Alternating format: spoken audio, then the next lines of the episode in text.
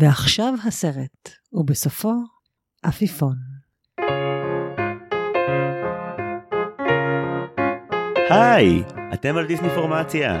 אני זיו הרמלין שדר ואני משלים את כל הסרטים של דיסני עד שאני מגיע לגיל 31 והיום אנחנו נדבר על מרי פופינס מ-1964 עם אה, אדם שיקר לי מאוד ולא היה כאן מאז הפרק על הגיבן מנוטרדם פרק 12 אה, האורחת שלי היום היא לאחרונה החלה עבודה חדשה בתור מרצה בסינמטק הילדים בחולון, יאה, yeah, חוץ מזה היא גם במי תיאטרון וחולקת איתי בית. סיגל צחורי, שלום!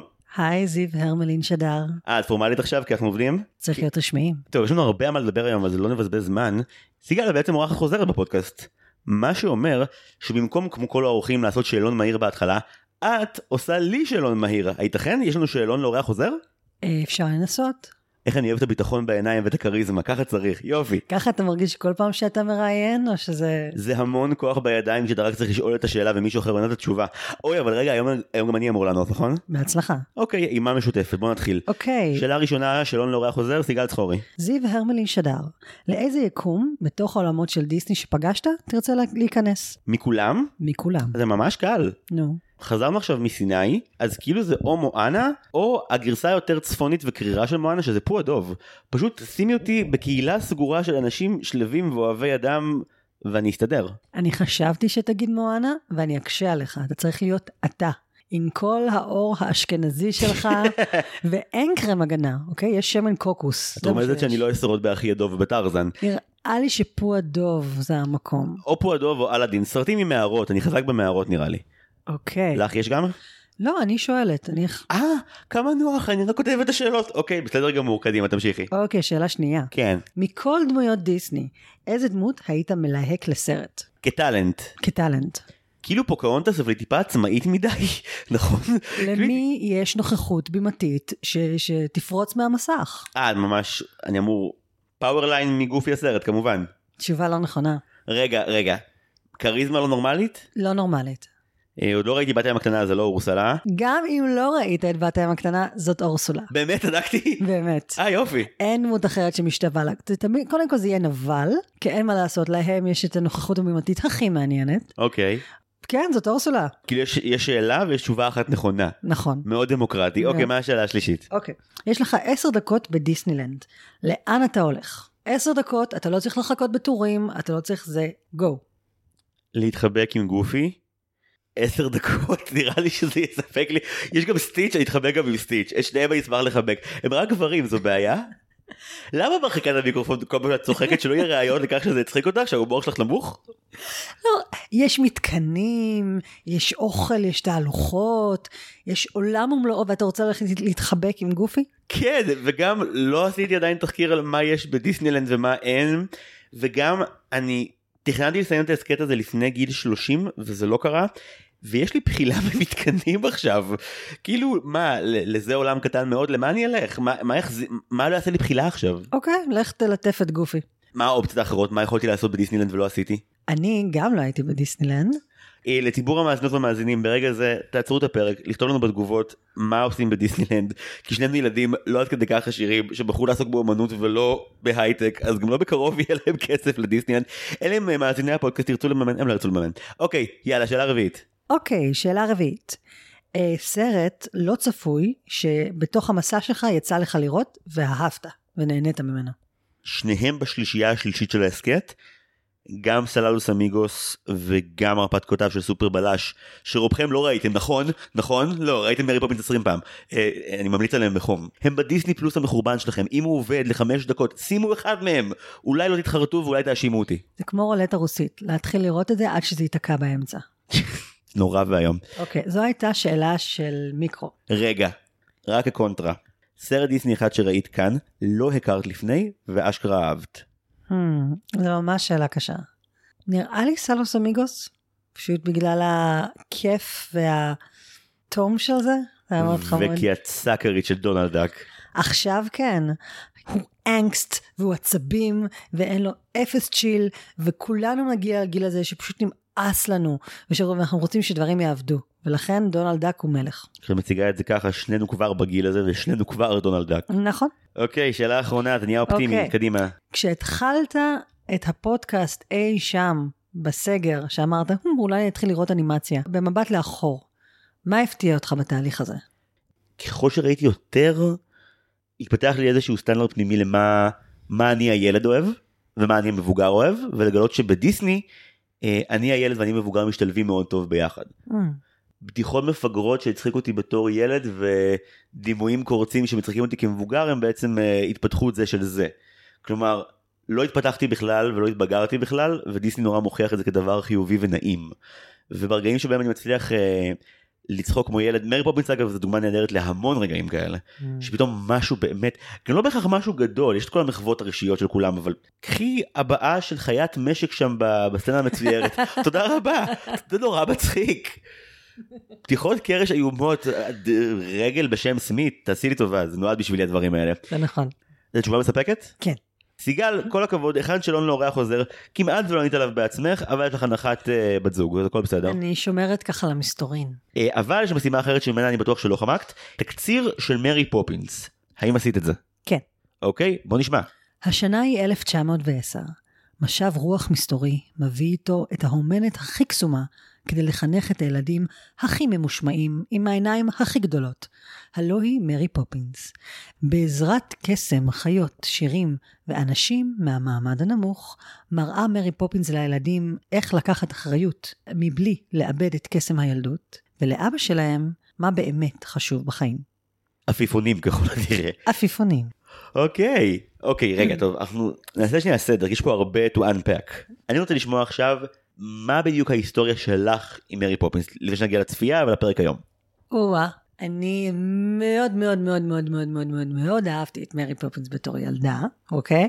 היה לנו את הקלטת בבית, היה לנו את ה audiobook, היה לך כאילו תקליט היה לי קסטה. רגע רגע הסיפור המקורי של פי.אל טראברס? לא, מה פתאום, הגרסה המהונדסת של... אוף. יש גבול. אני לא בטוח מה היא הייתה יותר אה, אישה רעה או קורבן נורא ואיום מה האמת? אתה מדבר על... כי אתה מדבר... הסופרת הסופרת של מרי פופינס. תראה, אנחנו, אתה מדבר, אתה לא מדבר על הסופרת, אתה מדבר על הסרט Saving Mr. Banks. לא לא לא אני קראתי fun facts. זה לא לא כאילו- זה לא שהייתה פחות נוראית מבסרט זה שוולט דיסני היה הרבה יותר נורא משהוא בסרט שניהם נוראים. מה שנחמד, ששנינו ראינו את Saving Mr. Banks, שנינו ראינו מרי פופינס, רק אני ראיתי את uh, סרט ההמשך, וטוב שכך, ומה שבעצם נותן לנו מבט של עבר, הווה ועתיד. כן מרי פופינס Returns הוא העתיד אני יודע שזו השיחה הכי לא זה- מעניינת לנהל אבל כאילו לא, היא הסיוט הכי גדול שאי פעם נוצר לאנושות, והוא הסיבה שהפסקתי לראות רימייקים, והפסקתי ללכת לקולנוע. אבל, כילדה כאמור וזה קצת עזר לי ללמוד אנגלית, הגיוני מאוד. כאילו, בתור ילד אתה פשוט ממלמל את זה, זה סרט אמריקאי אבל האנגלית שבו כן מנסה להיות בריטית. כן, מנסה. וזה היה חלק מהכיף. ופתאום אתה יכול להגיד מילים נורא גבוהות, וכל הזמן רק זמזמת אותם. אה, יש משהו בלהיות ילד, שאתה חווה משהו, אתה לא מבין, אתה פשוט זורם איתו. ו- ורק כשאתה גדל יותר, יש פתאום למילים משקל, יש פתאום סיפור. יש סיבה שבתור ילד, מה שאתה הכי אוהב במלך האריות, זה את הקונה מטאטי ואת המצחיקים. ואז זה נהיה, או oh, שיט, סיפור, רגשי, אכפת לי. את אומרת את זה בהקשר של מרי פופינס הסרט עליו אנחנו מדברים היום כן, כי אני חושב שיותר טוב להסתכל עליו כשילדים מאשר כשמבוגרים. זה סרט fucking מעולה. זה סרט טוב, זה סרט מרגש, זה סרט שמצליח להחזיק עד היום, למרות שהוא fucking שנות ה-60. על זה לא אוקיי. נתווכח אני מסכים שהוא מעולה. חשוב, ואין לי בעיה שניכנס ל nitpicking וראייה מודרנית ונננה, אבל בוא נסתכל שנייה ונעריך שיש פה משהו טוב. אני לא אתווכח על זה. יופי. לא אמרתי לך פעם ההיסטוריה שלי איתו אגב שמרתי את זה להיום. ספר לי. עשר שנות זוגיות לא אמרתי לך. הוא סרט הדיסני היחיד אה, שאימא שלי הכירה לי. אימא שלי ככל שזכית להכיר אותה בזמן שאנחנו ביחד היא לא אדם שאוהב אה, פנטזיה או דברים דמיוניים במיוחד היא אדם מאוד ריאליסטי. אימא שלי היא קצת הג'ורג' בנקס של החיים שלי וזה בעיה כי גם אבא שלי הוא ג'ורג' בנקס של החיים שלי אז ביחד הם, אה, שמישהו יציל את אה, בנקס ג'וניור נראה לי וביחס לזה לא קיבלתי קלטות של דיסני בתור ילד קיבלתי קלטות של פיקסאר וקלטות גנובות של קלאסי קלטת זה, זה הסרט שקיבלתי ואשכרה גדלתי עליו. ההסכם הוא כאילו הסרטים שלא ראיתי אבל תכלס אה, אני מרגיש כאילו ראיתי אותו אתמול אה, לא בפעם הראשונה אבל בעיניים חדשות גם אני. וואלה זה סחף בכזאת קלות, ועם כל כך הרבה צבע, והיה מה זה כיף. אבל גם, זה היה קצת צורם יותר ממה שזה צרם כשהייתי בת חמש. את מדברת על כל האימא? על כל מה שקשור באימא? שזה באמת, כאילו, לאבא מגיעה גאולה לפחות, אחרי כל מה שהוא עשה, האימא פשוט, לא, לא, תהיי אישה, היא חושבת שהיא פמיניסטית, תנו לה לשגות באשליות המוזרות האלה שלה. נורא ואיום, גם כאילו מין, היא תהיה מאושרת אם האבא יהיה מאושר, זה נורא שזה ככה. הם ניסו לעשות גאולה בדרך עקיפה, אבל זה לא באמת עבד. משהו שמעניין אותי, שמצד אחד יש פה קטישה מאוד חזקה של ערכים כמו. פמיניזם. אה, מצד שני, וולט דיסני נורא אוהב משפחה גרעינית סימפטית, אוקיי? כולם ביחד מאושרים, כל אחד בתפקיד המגדרי שלו, עושה מה שהוא אמור לעשות. ג'ורג' מוצג כמי שכן יכול... אה, לא ש- להשתנות? כן, עכשיו כאילו גם, זה בעיה כי אה, תסריטאית, אי אפשר לומר שהוא הגיבור של הסרט הזה, כי רוב הזמן את לא ממש איתו, מצד שני הוא הדמות היחידה שעוברת שינוי. צ'יפס. אני פשוט להוריד משהו אחד מהלב מהר ואז נעבור את זה. Mm. כילד לא היה לי שום הערות לסרט הזה, הוא היה מושלם. כמבוגר, זה סרט ענק, holy shit מרי פופינס, אני לא... שם. משפחה אחר היה הולם יותר, מרי Gaslight כנראה היה השם הכי טוב. זה כל מה שהיא עושה! היא כל הזמן, היא כל הזמן משקרת וזורעת רעיונות בראשים של אנשים. היא, יש סיבה שביוטיוב הוציאו את Scary Mary, את הסרטון הזה שבו הוציאו את הסרט הזה כסרט אימה. היא כן עושה תהליך ממש יפה וממש חינוכי ומאוד קיבוצניקי כל הקטע שבו היא אף פעם לא מדברת עם אף אחד על הרגשות שלה עושה רק מניפולציות חכמות וראיתי איך את מחייכת כל הסרט כי ככה חונכת אבל יש פה עניין זה לא יש בסדר. פה עניין הרבה יותר עמוק מזה. הכל התחיל עם ציור נורא יפה. את מדברת על הפתיחה כן, שבה רואים את הקתדרלה ואז את הענן ועליו יש אישה מצוירת כן. יש לי נקודה יפה על החלק הזה. אוקיי. כיוון שמחלקת התחקיר הקבועה שלי שזה את ואוריה לא הייתם פה כדי לעזור לי כי את ניהלת תחקירים של עצמך ואוריה אה, בחופש בחו"ל. ערן מרגלית ידידי הסכת אה, חבר על היישוב לעזור לי עם מרי פופינס והוא הסב את תשומת הלב שלי למשהו מרתק. רוב הקרדיט על המוזיקה בסרט הזה הולך למי? ה Sherman Brothers. מהמם. בעוד שבפועל כל הפתיחה עם הציור הגדול שנכנסת לאט לאט לתוך השכונה של אה, שדרת הדובדבן מספר 17 נכון? אמרתי מהמם. נכון? אז כאן יש גיבור חדש עליו לא לא מדברים. ארווין קוסטל שזה המנצח. הוא ניצח ותזמר אחרי זה גם על אה, אה, המיטה המעופפת ו Chitty Chitty Bang Bang וצלילי המוזיקה כל החברים שלך. וואו. והוא עושה את המלאכה של אה, מי שמכין זרי פרחים הוא שוזר. אה, בסוגריים לסיגל יש הרצאה מאוד יפה על מוטיבים מוזיקליים במוזיקה של דיסני לילדים. ומרי פופינס זו דוגמה מושלמת כי המוטיב המרכזי כביכול זה spoonful of sugar שזה המוטיב של מרי אבל על הפתיחה אה, קוסטל שוזר לך את כל המוטיבים שיהפכו לשירים שאת הכי אוהבת וזוכרת בסרט. אם שמת לב בהקרנה המקדימה שעשינו באופן חריג ביחד לפני ההקלטה שנינו איבדנו את זה כבר על הדקה הראשונה מלשמוע את המנגינות נשזרות אחת אחרי השנייה. בקתדרלה אנחנו מתחילים ב-feed the birds up and the birds ואז כשאנחנו מתקרבים לכיוון הענן פתאום ספונפול אוף שוגר עולה ובאמצע כולם קופצים לבקר. זה נורא נורא יפה. עכשיו תמשיכי לדבר על מה שקורה בשנייה הראשונה של הסרט ואני אולי לא אפריע לך שוב. משהו מגניב בלראות, אה, כחלק מהלבוא מוכן לסרט, זה גם ללמוד קצת ולעשות, לחקור כל מיני הידעת.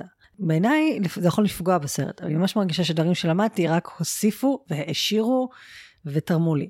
למשל, כן תני לי את זה. הם לא צילמו פעם אחת בלונדון. כל הצילומים היו בסטודיו סגור, וכל הנוף המאוד יפה שאנחנו רואים שם, בגלל שבאותה תקופה לא היה CGI שיהרוס לנו את החיים, היו פשוט ציורים על זכוכית אה, שהם האירו עם תאורה מיוחדת, את המראה החלומי הזה שיש ללונדון. כן, יש רגעים שמרגישים כמו סטים, בטח לעיניים המודרניות, אבל אתה מרגיש בתוך העולם. כן המעבר מהענן המצויר למרי האמיתית שיושבת על הענן לא עובר חלק זה כזה קריפי ואנקני. זה ממש קטנטן המעבר הזה. כאילו המעבר ממשהו מצויר עושה תנועות מוזרות לאישה יושבת על ענן מתאפרת ומחכה למה? לרוח, זיו. שהרוח תשנה כיוון. כן, מה לא ברור? אם המטאפורה של הסרט היא ששינוי כיוון זה שמשפחה מתחברת או מתאחדת. מרי פופינס יושבת על ענן ומחכה למשפחה שתתפרק. משפחה מחכה למשפחה שתזדקק לה, תתפרק לה. תפרק לה. ואז אנחנו יורדים למטה מהעולם הגדול ופוגשים את ברט, המילניאל הראשון, וזו בדיחה ממש מטומטמת, למה הוא המילניאל הראשון? כי הוא עושה את כל העבודות רק כדי לשרוד. דיברנו על זה שהוא הארכיטיפ של קירק מגילמור גרלס שכל שנייה הוא עובד בעבודה אחרת. והוא מבסוט, והוא מה שיש, והוא גם מספר לנו את הסיפור, כי זה עוד אחת מהעבודות שלו. אה, אבל כמו כל עבודה הוא עושה חצי עבודה הוא מספר לנו את הסיפור בהתחלה ואז הוא מספר לנו שום סיפור יותר אף פעם. כי הוא חלק מהסיפור, תן לו להישקע. וסליחה, אדוני, אם בן שהוא רץ מלנקות את הערובה, לצייר על המדרכה, לנגן בתור מוזיקאי, תן לו לנוח. הוא היחידי אגב שמדבר באמת עם אדמירל בום, אני כבר אז אהבתי אותו. מהרגע שבו הוא מתייחס לאדמירל בום ברצינות, שכאילו הסרט מראה לך את זה ואת אומרת, אה, אז כל האנשים הולכים ברחוב ומדברים עם השכן בפוסט טראומה מהצבא שעדיין חושב שהוא בצבא. זוכרת שראינו לפני מלא שנים את העולם מצחיק של שמי זרחין? מעולה, כן. זוכרת שיש את הקו העלילה של הסיפור עם זאב רווח שהוא מפקד, שאף פעם לא מצליח לשכוח שהוא המפקד? Mm. הוא אדמירל בום. לגמרי, וואו, זיו, איזה חיבור. תודה רבה. Uh, כן, יש לנו פה אדמירל עם פוסט טראומה שלא מצליח לשחרר, וזה הדבר היחידי שנתן לו שליטה בחיים. אפשר סרט עליו בבקשה? והשל... במקום שפיקסר הוציאו את Lightyear, אפשר בבקשה דיסני הוציאו את בום? אני אשמח לראות את בום. אבל תראה, למרות התקיעה הפסיכולוגית שלו, הוא עדיין עוזר ותומך לקהילה. אומר לך מתי, uh, כל רגע ורגע, גם אם זה קצת מערער אותך, זה משאיר אותך חי.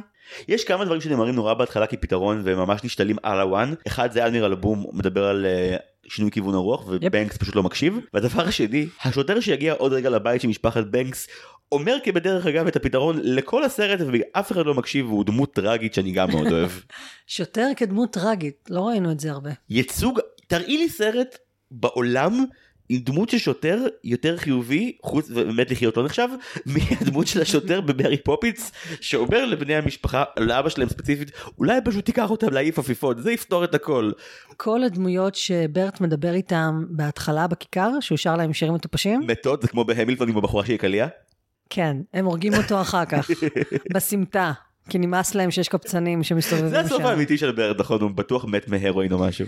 אז אמרנו, ברט הוא שילוב של כל מיני דמויות שקיימות בספרים, וכל דמות שהוא מדבר איתה ברחוב, יש לה קו עלילה משלה בספרים. יש לך את הכלב אנדרו, שהבעלים שלו, אה, אין לה ילדים, והיא מתייחסת אליו כמו הילד הקטן שלה, והיא מלבישה אותו ומסדרת אותו ולוקחת אותו למספרה וקונה לו ממתקים, ובאיזשהו שלב נמאס לו והוא בורח מהבית, והוא משתמש במרי פומפנסינס בתור מתווכת, להגיד לה, אמא, אני חוזר הביתה בתנאי שתכירי בעובדה שאני כלב.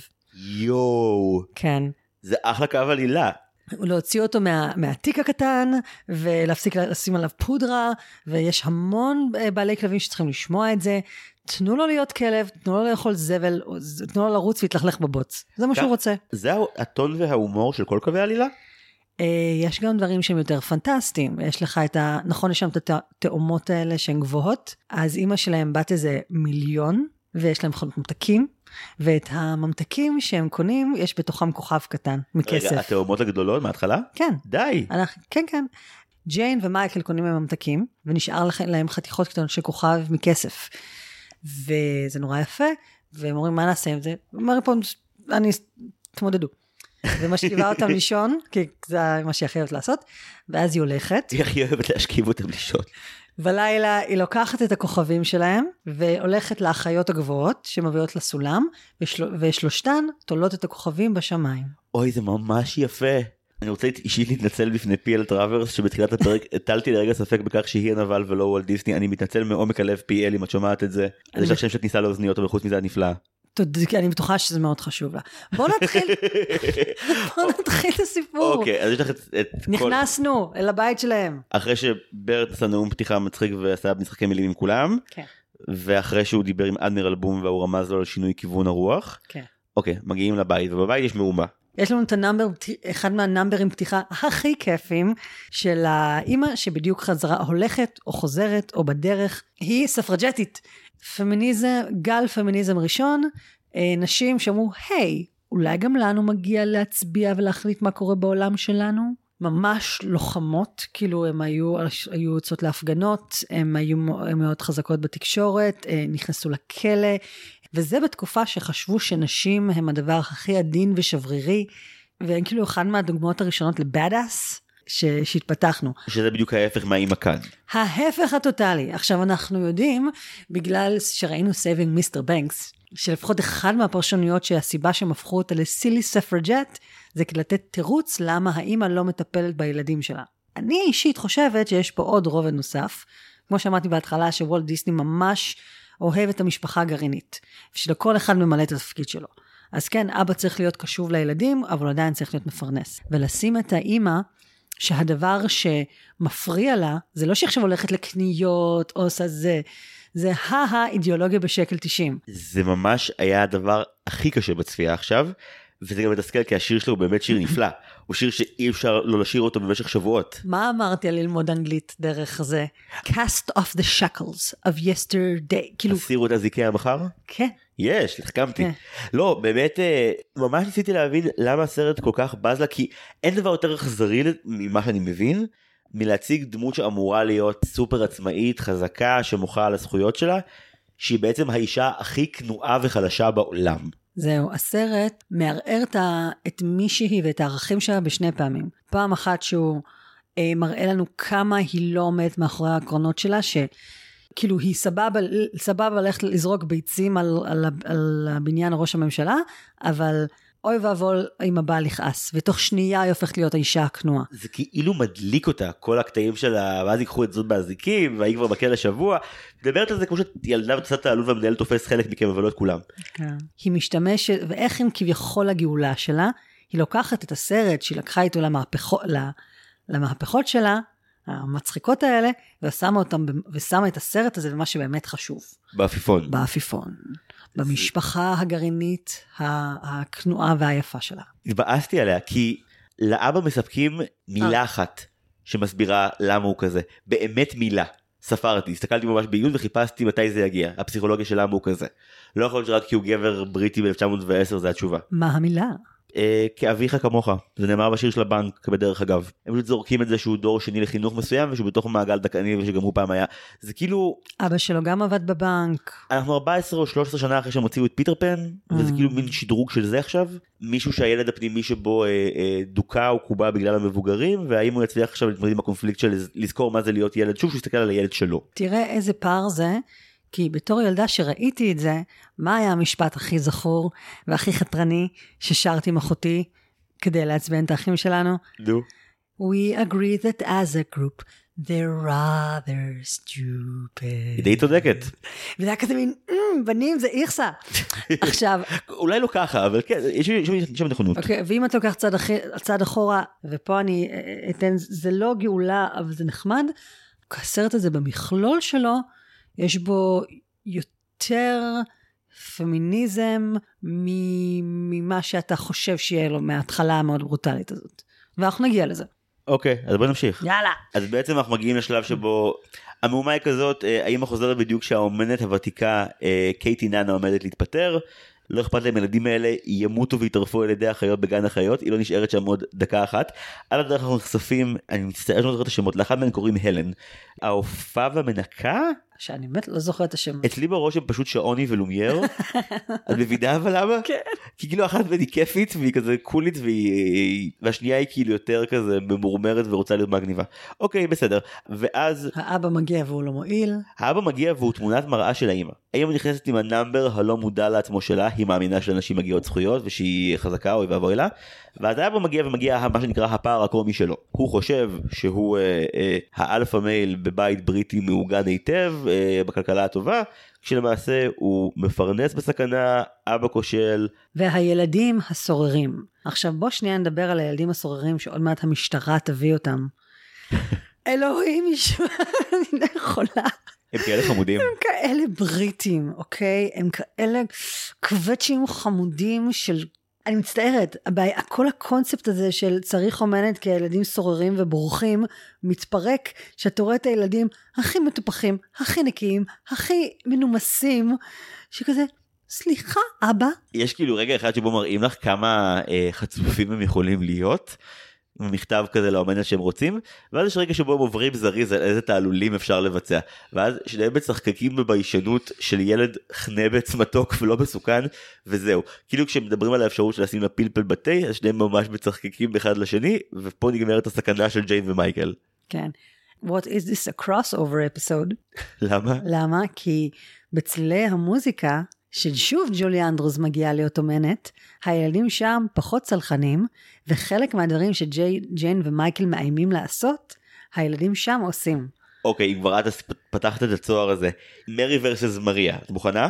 1994 מרי פומיץ מגיעה אה, לשיחה ראשונה מול ג'ורג' בנקס, והיא אומרת את השורה I'm nice but extremely firm. שנה אחרי זה בצלילי המוזיקה בשיר I have confidence, היא שרה את השורה I will be firm but kind. זה לא מרגיש כמו צירוף מקרים, סרט אחד fucking מגיב לסרט השני. זה מה שאני אומרת. הם אומרים, אם תהיי נחמדה אלינו, אוקיי, אנחנו לא נשים לך צפרדע במיטה, מה שעשו ל- למריה. שנה אחר כך. אנחנו לא נשים לך אצטרובל בזה, מה שעשו למריה. שהם כאילו, כל התעלולים נעשו אחר כך הכתובת לזאתי. הייתה על הקיר, פשוט תראי מרי פופינס מריה והכל יהיה בסדר. כן. את תהיי חסינה לכל הטריקים שלהם. או שתהיי בריטית, זה, אם אם יפחדו ממך. אני קצת יותר מחבב את מריה. זה בסדר לומר? כן. קודם כל, אתה קיבלת גרסה מרוככת של, אה, של מרי פופינס. בספרים ובגרסה של, של טראברס, בגלל זה היא כל כך עצבנית, היא דמות הרבה יותר ביצ'ית, הרבה יותר קמוצה, שמחלקת אהבה, היא, היא לא אמורה להיות עכשיו לה לה לה לה לה לה, יש אמור להיות במשהו קצת סמכותי, קפוץ ואומנת. בת- ובתוכו היא, היא מפזרת את הקסם. הפחד שלה הייתה שיעשו ליצירה שלה דיסניפיקציה. הא, תחשוב על סלוס אמיגוס, שלקחו את דרום אמריקה עם כל המורכבות והמהפכות והקושי והשחיתות והזה, ואמרו, תראו כמה זה קסום ויפה. ואז, בצורה קצת יותר צורמת, הלכו לדרום עם כל הדפקות ובעיות שלו בשירת הדרום, ואמרו, או, השוואה טובה. תראו כמה זה קסום ויפה. וגם עכשיו היה לי מעניין של, אוקיי, אנחנו ב-1910, זה לא תקופה טובה לחיות בלונדון, אוקיי? אם אתה לא מעמד גבוה לבן, אז אתה כנראה עובד בעבודה שמסכנת לך את החיים, אתה, אתה כנראה ילד בן חמש שאתה כבר יוצא לעבוד. היו מנקי ערובות בני חמש, אוקיי? זה דבר אמיתי שקרה בתקופה הזאת. יש סיבה שאנשים הלכו להפגין, המצב לא היה כזה יפה. זה, זה יוצר עולם שעד היום אני חושבת שהאמריקאים קצת שבויים בו כשהם חושבים על, על אנגליה, הם חושבים הארי, פופ, הארי פוטר, מרי פופינס, כי זה קסום באותה מידה. ג'ולי אנדרוס, זו הייתה פעם ראשונה שהיא הייתה, שהיא הייתה בסרט. נכון. פעם ראשונה. וולט דיסני בא, לקח אותה מהתיאטרון באופן אישי, שם אותה, שם אותה על ה... היא עמדה להיות בסרט אחר קודם. או, אתה הולך להיכנס לנו לדרמה? בקטנה. או, חייבים את הדרמה. רק נגיד שג'ולי אנדרוס הייתה בעיבוד הבימתי של גברתי הנאווה. מהמם. ואז אמרו עיבוד קולנועי בוא ניקח את אודרי הפבורן וכולם אמרו "אה, מה ואודרי הפבורן לקחה את זה עכשיו בדיעבד כמה שגברתי הנאווה הוא כן מיוזיקל ראוי ג'ולי אנדרוס אשכרה הודתה לאודרי הפבורן בנאום הזכייה שלה על זה שהיא לא שהיא לקחה את גברתי הנאווה ואפשרה ללכת למרי פופינס. דיסני אגב באמת התייחס אליה בקטע הכי כזה של "אה, את בהיריון אוקיי אנחנו נחכה עד שהכל יעבור בשבילך מה שצריך. הוא זיהה את הקסם. להגנתו, עם כל הדפקות של הבן אדם, הוא הבין שזאת מרי פופינס. ג'ולי אנדרוס מגלמת בגופה את האצילות הזאת. אוקיי, אז ג'ולי אנדרוס הייתה בגברתי ענווה. ואז אמרו לה, הפכו את זה לסרט. ואז אמרו, ברור שיקחו את ג'ולי אנדרוס, היא הייתה שם. אבל לא, לקחו את אודרי הפבורן, גם אחלה שחקנית, אבל לא כזאת זמרת. להגנתה, היא הלכה והיא למדה פיתוח קול והיא עשתה עבודה, והיא שרה. בלי שיגידו לה, אה, הביאו מישהי שתדבב את השירים שלה, של אודרי הפבורן. האם אודרי הפבורן ראתה את שיר אשיר בגשם והכירה את הטריק הזה כי אם כן אז היא, היא לא הייתה מרוצה אני מניח. אף אחד לא סיפר לה. והיא גילתה את זה רק כשהסרט יצא. אוי ואבוי. ואז, בגלל שבני אדם לא באמת משתנים, ואנשים הם קטנוניים ומגעילים, אז הם הפכו את זה ליריבות כזה של, אתם ראיתם שאודרי הבן אה, אה, דיבבו אותה? את ג'ולי אנדרוס לא הייתה צריכה שידבבו אותה. כן, כן, ג'ולי אנדרוס הכי טובה, אדרי אופן מאפנה. וכאילו הפכו את זה למשהו מגעיל כזה. אני כאילו אוהב שג'ולי ואודרי הם העופרה וירדנה של הסיקסטיז. וזה כאילו הפכו את זה למשהו שלא היה צריך להיות. אה, אבל אם אפשר לסכסך אז למה לא? וזה הגיע לרמה שג'ולי אנדרוס במשך שנים לא האמינה שמגיע לה את האוסקר. כי היא חשבה שהיא השיגה אותו בגלל כל הוויכוחים וההשוואתיות והדרמה שהייתה מאחורי הקלעים, ולא בגלל שהיא פשוט פאקינג מלכה. שזה אגב אבל צניעות שמאפיינת אותה באופן כללי כי כשדיברתי עם ערן לפני הפרק הוא הראה לי אה, נאום אה, זכייה שלה שבו היא מספרת ש... אה, על מפגש על אחד הסטים של הסרטים שהיא עשתה שהיא פגשה כבדרך אגב את הבחור שצובע את כל הסטים למחרת. היא שאלה אותו והיא גילתה שהוא הוא צבע את הסטים גם בכל הסרטים הקודמים שלה היא אפילו הכירה את השם שלו והיא אמרה בנאום שהדבר שהכי עצוב לה בלעשות קולנוע אם אני לא הורס את זה סליחה אבל זה שהכתוביות בסוף הסרט רצות כל כך מהר. כל אחד מהאנשים האלה הוא עולם ומלואו והוא עושה את כל העבודה או. שאף ואף אחד לא מכיר אותו וכאילו אנשים עושים דברים מופלאים על הסטים האלה ואף אחד לא יודע מי הם או כמה מדהימה העבודה שלהם. והיא ביקשה להקדיש את הפרס שלה לכל האנשים האלה שעובדים קשה ושהם הלב האמיתי הפועל של התעשייה הזאת. ובגלל זה היא המלכה של כולנו. נכון. אז ג'ורג' בנקס מגיע את השיר שלו על כמה שחייו כגבר אנגלי מושלמים, השעו בצלצל 6 בלאגן, והוא מגלה שהם בלי אומנת ולכן הוא מסיק מסקנה הגיונית. כל האומנות עד כה עזבו כי האימא חסרת התועלת בחרה אותם לא נכון, אז מגיעה המסקנה שהאבא צריך לבחור את האומנת הבאה. הוא רוצה אומנת שתהיה כמו בנק. אני אפילו לא בטוח מה זה אומר. טוב, קוראים לו מיסטר בנקס, אין לו שום סיכוי. יואו, באמת שלא הבחנתי בזה. לא, לא קלטתי את זה עד עכשיו בחיי שלו. כל המסע שלך עם דיסניפורמציה היה שווה בשביל הרגע הזה של ההבנה. כן, מיסטר בנקס, כל הזמן הזה, איזה טיפש. אז הוא מכין הזמנה משלו, ואז הילדים באים עם ההזמנה שלהם. שוב, ילדים מאוד חמודים, עיניים מאוד גדולות, אם הייתי בסרט של אלאדין עכשיו, הייתי מביאה להם לחם. ממש. הם כאילו מבקשים שהיא תהיה ההפך בכל מה שהגיע עד כה. מישהי חמודה, יפה, שתביא להם ממתקים, תהיה נחמדה, לא תכעס עליהם אף פעם. לגיטימי. כן, רוזי צ'יקס משום מה. פשוט חמודים מדי. רוצה ללכלך אותם קצת. תחכי, תכף יגיע כל הפיח שמנקה הרובוט. אבל גם הפיח מונח בצורה אסתטית ואתה יודע את זה. אני יודע את זה. טוב, אוקיי, אז הם מכירים את ההזמנה שלהם, האבא קורע את זה. לפחות יש לו את הטקט לעשות את זה מאחורי הגב שלהם, נכון? כן, הוא מחכה שהם ילכו. מגיע הבוקר המוזר ביותר. אין תיאור אחר לומר, חוץ מזה שהוא מול הבית מסתדרות המון נשים מאוד מבוגרות ומאוד מכוערות. כמו שצריך. והילדים מסתכלים עליהם בגועל ואומרים, אה, זה לא מה שהזמנו. זה כמו שאתה מזמין משהו בוויש וכזה, זה לא האיכות החומר שביקשתי. זה לא הבד הזה שאמרנו שיהיה פה. זה לא אמידה בכלל. מגיעה סופה מחרידה ומעיפה אותם, אני באמת לא בטוח לאיפה. ואם הם שרדו, והאם הם בחיים, והילדים פשוט יושבים, פאק יש להם יבלות. הילדים מבסוטים. 40 נשים מבוגרות עולות באש עוד שנייה, הכל סבבה. הם האויב, למה שניתן להם, אה, הם, הם יגידו לנו אחר כך מה לעשות ומה לא לעשות. הם עפות לכיוון אחד של הרוח, ואז מהכיוון הנגדי של הרוח מגיעה מרי פופינס. כן. אחרי 20 ומשהו דקות, נראה לי, רק שראינו אותה לשנייה מפדרת את האף על ענן עד כה. סרט שלוקח את הזמן וסבבה. אני יכול לשאול שאלה מעצבנת שגם מאוד תבהיר אני חושש שאני בן. אוקיי. למה, למה הסרט טוען שהאישה הזו מושלמת? יש לי כמה וכמה בעיות איתה. אוקיי. היא לא מאמינה בתקשורת מקרבת. או בשיח כנה או גלוי על שום דבר. הפסיכולוגית שלי תראה את זה ותגיד לא, לא, לא להכל, מה את עושה? הנה עכשיו דמות המחנך, אוקיי? חשוב לזכור שהמחנך או המורה או איש הזה הוא לא אימא, הוא לא אבא, והוא לא בא לקחת את המקום הזה. מה שדווקא מגניב שהיא בדמות שהיא כביכול בעלת סמכות ושומרת איזה מרחק, היא מאפשרת להם, אם אני עכשיו אפיל את כל המטען הרגשי שלי על הילד, לא יהיה לו מקום בשביל עצמו. אפילו יותר מזה זיו, אוקיי? תנסה להיזכר שנת שירות שעבדנו עם ילדים עם קשיים שונים. אחד מהדברים שאמרו לנו, כשילד אומר לך, היה לי קשה, היה לי זה וזה זה זה, אבל אל תגיד לאף אחד. אתה לא יכול להגיד את זה. אתה לא יכול להגיד, כן, תסמוך עליי, אני לא אגיד לאף אחד. כי זה לא לבריאות הילד. ויש פה הרבה רגעים בסרט שמרי פופינס, עם הנוקשות שלה והמרחק שהיא במכוון לוקחת, נגיד שהילדים אומרים לה, נכון תישארי איתנו לנצח? כזה, לא. ו- והיא לא שלא מש... תתפלא האישה הזאת שלא אומרים לה שלום בסוף כשהיא הולכת. היא, היא בשלת הטיסה הזאת לעצמה. אני, אני אקדים את הנקודה כדי לעשות לך דווקא, אוקיי? אני חושבת שזה אחד מהדברים הכי בריאים שקורים שם, אוקיי? זה שהיא הולכת בלי שהם אומרים לה שלום, זה בדיוק העניין הזה של, אה, תמיד אומרים, תמיד הסכנה, ובתור מדריך קבוצות אתה יודע את זה, שיש את העניין של להתאהב קבוצה סביב מדריך ולא קבוצה סביב קבוצה, אוקיי? אם כל הנכונות והמס, והדברים ש, שאתם עושים בתור קבוצה זה רק כדי לרצות את דמות המדריך, ברגע שהמדריך הזה הולך, הכל מתפרק. עצם זה שהיא נותנת לילדים האלה מספיק תמיכה ובנייה רגשית, וכן מניפולציות להורים, כי הורים צריכים מניפולציות כי הם לא באמת יודעים הכל, היא נותנת להם את האפשרות להתקרב ביחד בתור משפחה, שזאת הייתה המטרה. היא לא באה לפה שיאהבו אותה, וכן, התוכי אחרי זה עושה לה כזה, על מי את עובדת? את מאוהבת בילדים האלה והלב שלך נשבר כשאת עוזבת אותם. But it's not about you, אתה מבין? זה על הילדים האלה והיחס שלהם עם ההורים שלהם והמשפחה הגרעינית שוולט כל כך רוצה. אוקיי, okay, בואי נלך ישר לפתיחה כי המניפולציה מגיעה איך שהיא מגיעה.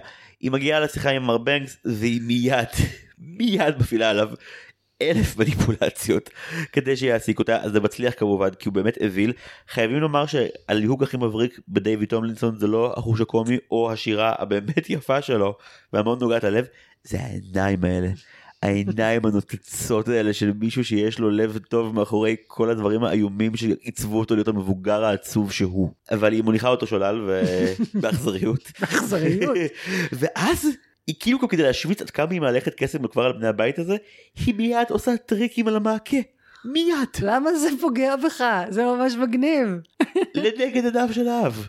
את כבר מראה לו שכאילו שהוא חתם על עסקה מפוקפקת אני לא יודע אני מאוד הזדהיתי איתו בחלק הזה. יכול להיות שאתה מקנא, ואתה רוצה גם לעלות במדרגות שלנו פה עם, על המעקה, במקום לעלות את הקומה אחר קומה. אני יכול להיות שזה העניין. יכול להיות. מרי פופינס בהגעתה לסרט מביאה איתה מלא טריקים וזה כל הפתיחה בואו תראו איזה טריקים משוגעים היא עושה. היא פוגשת את הילדים, ומה הדבר הראשון שהיא אומרת למייקל? סגור את הפה, אתה לא כן. דג. עכשיו, אני עכשיו, אני גם בשני העולמות האלה, אני הולכת להיות מורה, אני עכשיו מסיימת להיות סטודנטית. המורים שהכי אהבנו לאורך כל התואר, זה לא אלה שאמרו כזה, שלום, אני אנחנו מורה חדש שלכם, אנחנו הולכים לעשות כיף ביחד. זה יאללה, חבר'ה, באנו לעבוד. מתוך הקשיחות הזאת, אתה מבין שיש פה מישהו רציני שבאמת אכפת לו.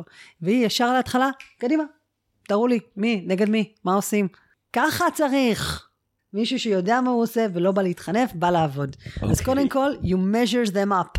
הבנת את המשחק מילים? כן שהיא כאילו מודדת את אה, אורך הרוח והאדם שהם אבל היא בעצם מודדת את הגובה שלהם. כן, חמוד. כן אוקיי אז היא מודדת ואומרת שמייקל הוא אה, עקשן וחשדן ושג'יין נוטה לצחקוקים ואז אה, המטר משוויץ שהיא מושלמת למה הוא אומר את המילה הזאת אני לא יודעת. ממש לא מצא חן בעיניי. It's practically. It's not, it's not perfect, it's practically perfect in every way. סיקוונס סידור החדר המפחיד מאוד. זה קצת יוצא משליטה. אימא'לה זה ממש אה, סרטי האימה של התקופה. הלופ האינסופי של ה-let me out גם, וזה שמייקל ממש קול שנייה אחר כך שהוא מאה אלף פעם נתקע בתוך הארון בזמן שבובת ליצן קופצני מפחידה קפצה על אחותו. אני חושבת שזה גמישות של ילדים. כאילו, הם פשוט מקבלים את הדברים כמו שהם. כן, הייתי עכשיו כלוא בארון. כן, עכשיו אני בטיול בפארק. אוקיי בסדר גמור. זה כבר אה, רגע לא אמרנו משהו חשוב כלומר סיקוונס סידור החדר זה גם אומר שהגענו לפאקינג spoonful of sugar אה, נכון, זה ממש פה. נכון. אתה זומם כי יש לך מידע, מידע להגיד? זה מידע אותו. ממש קטן שגם לך בטח יש. אבל הוא ממש חמוד, אז אני אתן לך להגיד אותו. לא את. אתה. אוקיי אז נכון יש את הציפור שעושה כל שני לג'ולי אדרוז כן. אז גם אותה עושה ג'ולי אדרוז. מה? כן אני לא ידעתי את זה. כן היא עושה כל שני לעצמה. זה ממש חמוד. אני יודע. מה שלך? העובדה שלי הייתה אחרת לגמרי. דודו קדימה דיר. שההשראה לספונפול אוף שוגר היה כשהבן של אחד מה... אה, שרמן בראדרס? yes. אה, הגיע הביתה ואמר, אה, שואל אותו איך היה בבית ספר, הוא אמר קיבלנו היום חיסון נגד פוליו. ואמרו לו כאב? לא, יחד עם חיסון הביאו לנו- את זה בתוך קוביית סוכר. nice. נכון? ממש לא ידעתי את זה, מעולה. תהפוך את מה שאתה עושה למשחק ותראה איך זה יעבור יותר בקלות. כמה אתה אוהב לשמוע פודקאסטים בזמן שאתה שוטף כלים. מאוד. אוקיי. זה, זה הסוכר שלך. איזה עוד כפיות סוכר יש לי בחיים או לך? מוזיקה באוטובוסים, משחקים נגד השעון, מה כזה אני נגד המיקרו? נגיד, כמה פעולות אני מספיק לבצע עד שהוא מסיים? זה? כן. פצצה. אוקיי, הרעיון הזה שדווקא בדברים הקטנים אפשר למצוא את הקסם. ותח... וגם בהמשך, ברט כפרה עליו, אה, יעשה אה, רפרור לספונפול שוגר, שכפית סוכר יכולה להפוך לחם ומים לעוגה ותה. כאילו, זה הרבה יותר כיף, וזה לא כזה שינוי גדול. זה כל העניין הזה של להוסיף קצת כיף לדברים היומיומיים. ומה, אתה יודע מה קצת כיף? עפיפון. למקרה ששכחת, הדבר הכי טוב בעולם הזה, ובעולם הבא. אה, אנחנו מגיעים לפארק. כן. זה עדיין ממש ממש טוב, ממש. ה-number פתיחה שברט פשוט אה, עושה שם שטויות, אני חושבת שזה השפיע לי יותר על החיים ממה שאני רוצה להודות. תסבירי. אני מלמדת תיאטרון, והייתה תקופה שלימדתי תיאטרון כל הגילאים, מגן עד י"ב. והייתי בונה מערכים מושקעים ופיתחתי ועשיתי והכל, אבל כיתות גן אף פעם לא, לא, לא לגמרי ישבתי ובניתי להם את המערך הנכון, וזה היה יותר לאלתר עם השותף שלי, אה, נועם טבצ'ניקוב, שגם כתב לי פה את המוזיקה. נכון. כל ציור שראינו שם הפך להיות מערך שהעברתי לילדים בגן, אוקיי? היה שלב שלקחתי אותם לקרקס, היה שלב שהלכנו לפארק, אבל הרעיון הזה של לקחת משהו פשוט ועם קצת פנטומימה ומשחק ופרצופים, להביא אותו לחיים, הרגע הזה שהוא רוכב על הכנל והכנוע שלו נתקע במים, עושה וכזה, וזה עובר, זה כל כך פשוט, אבל זה כל כך תמוה בי. יש איזשהו אה, קונטקסט שזיהיתי לא רק בגלל הבריטיות בין אה, כסרטים של דיסני בין פיטר פן למרי פופינס בעיסוק הזה של אה, מה המקום של הילד הנצחי בתוך המבוגר שהופך להיות וברטון נגיד המודל הכי מתפקד באמת לדבר הזה כי חוץ ממרי פופינס הוא הדמות עם הכי הרבה סנטר בסרט. Mm, הוא יודע מי הוא, והוא שמח בחלקו. כן וגם שוב משהו בקשר המבלבל שלו ושל מרי פופינס. הבנתי שבאחורי הקלעים כאילו פי אל טראברס ממש ניסתה למנוע מדיסני למצוא את הקשר הרומנטי הזה אז הכל בסאבטקסט אבל זה מוזר וזה הופך את זה להרבה יותר מעניין. זה ממש מסתורי. ככה צריך, יש להם היסטוריה. יש להם איזה שלושה סטוצים מדהימים בפער של כמה שנים אחד מהשני כזה. הוא ממש teasing her עד שהיא לוקחת אותם לתוך הציור. הוא לא, שוב, אף אחד לא מאמין בתקשורת ישירה בסרט הזה משום מה, אז הוא לא יבקש ממנה, הם בריטים! הוא לא יבקש ממנה, הוא ינסה בכוונה להיכשל בלהיכנס לציור עם הילדים, ועכשיו היא ו... יופי, כל הכבוד. אבל נכנסים פנימה, מה שמוביל אותי לפרט הטריוויה אולי הכי טוב שיש לי פה. shoot. את אה, מפיקה בכירה באולפני וולט דיסני ב-1963, את עובדת עכשיו על מרי פופינס שאמור להיות להיט מאוד גדול. את רוצה שההפקה תעבור עם מינימום בעיות. מה תצלמי ביום הראשון? משהו פשוט. לא נגיד את החלק הכי מסובך בסרט עם האנימציה ביום הראשון לצילומים הארורים. וואו, באמת? הם בנו הרי אולפן מיוחד זה לא היה מסך כחול זה היה זה נקרא סודיום וייפר זה טכניקה אחרת של נקידת אור הרבה יותר עדינה. אה, מזינים חכמים יותר בנורות מוזמנים לפרט בתגובות אין לי כוח לזה והם אף פעם לא עשו את זה פלוס זה הסרט הראשון של ג'ולי אנדרוס אי פעם ואתם שמים אותה במסך, וואו. שחקנית תיאטרון לדמיין שיש מלא יצורים חיים וחיות בר וזה לידה והיא פשוט מתנהגת כאילו זה טבעי לה לחלוטין. אתה יודע גם שלפני הסרט הזה, אה, דיק ון דייק, שמשחק את ברט, לא, הוא, הוא לא ממש רקד. הוא למד לרקוד בשביל הסרט, וזה גם, גם סצנות שיש בהם הרבה ריקודים שלו. אגב אה, למזלה של ג'ולי אנדרוס אל מול ה... יש כל מיני קשיים שהיו לה לאורך הסרט. אה, הקושי החביב עליי שערן סיפר לי עליו זה שאתה יודע אתם מצלמים סצנת אה, תעופה עם מטריה וזה לא עובד. ומחכים שעה, שעתיים ושלוש, ואת רואה בחורה שלבושה כמו אומנת בריטית מהוגנת, מקללת כמו עיקר מהמעמד הנמוך בכל רם כשהיא תלויה באוויר במשך שעות. כי, אז כאילו זו האישה, אבל- ודווקא בנאמבר של, הם התחילו לצלם באמת את, ה, את האנימציה קודם כל, את החלקים של, של היריד והקרקס והמרוץ, ויש שני נאמברים שקורים שם, אחד זה It's a Jolly Holiday with Mary של ברט, והשני זה supercalifragilisticexpialidocious. ו supercalifragilisticexpialidocious היה הנאמבר שג'וליה הכי אהבה לעשות. כי היא אמרה שבתור מי שמגיעה מוודוויל, כאילו מקברטים ומהופעות תיאטרון כזה פומביות יותר, ה supercalifragilisticexpialidocious הוא הנאמבר שהכי פשוט מבחינת ריקוד vibe הוא וודוויל, זה הרבה פחות אה, פירוטכניקה והרבה יותר הם פשוט רוקדים בפראות כמו שהם Mm. רוצים ובאמת אם תוציא את החיות מהפריים זה באמת ג'ולי אנדרוס ודיק ואן דייק רוקדים בצורה מאוד תיאטרלית ומטופשת אחד עם השנייה.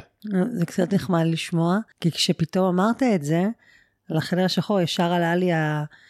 הסיפור הזה מההוביט, שהיה את השחקן, ה... איך קוראים לשחקן שמשחק את גנדלף? אה, איאן מקלן. שהוא בא לסט צילומים, שהכל היה מסך ירוק, שלא היה אף שחקן אחר איתו, והוא ישב, והוא פשוט אה, נשבר. הוא אמר, לא בשביל זה הפכת להיות שחקן, בשביל לדבר לעצמי בחדר ירוק. ואני אני מנסה רק, מניחה את, ה, את המעבר שהיה לג'ולי אנדרוס מתיאטרון ל... לא לחדר ירוק, לחדר מה? כרום? לסודיום וייפר. אבל היה לה את דיק ון דייק, אז הכל בסדר. הבן אדם מבטא בריטי, הכי לא בריטי. אה, שהוא אחר כך הלך והתנצל עליו באופן רשמי. וואו, כן, יפה לו.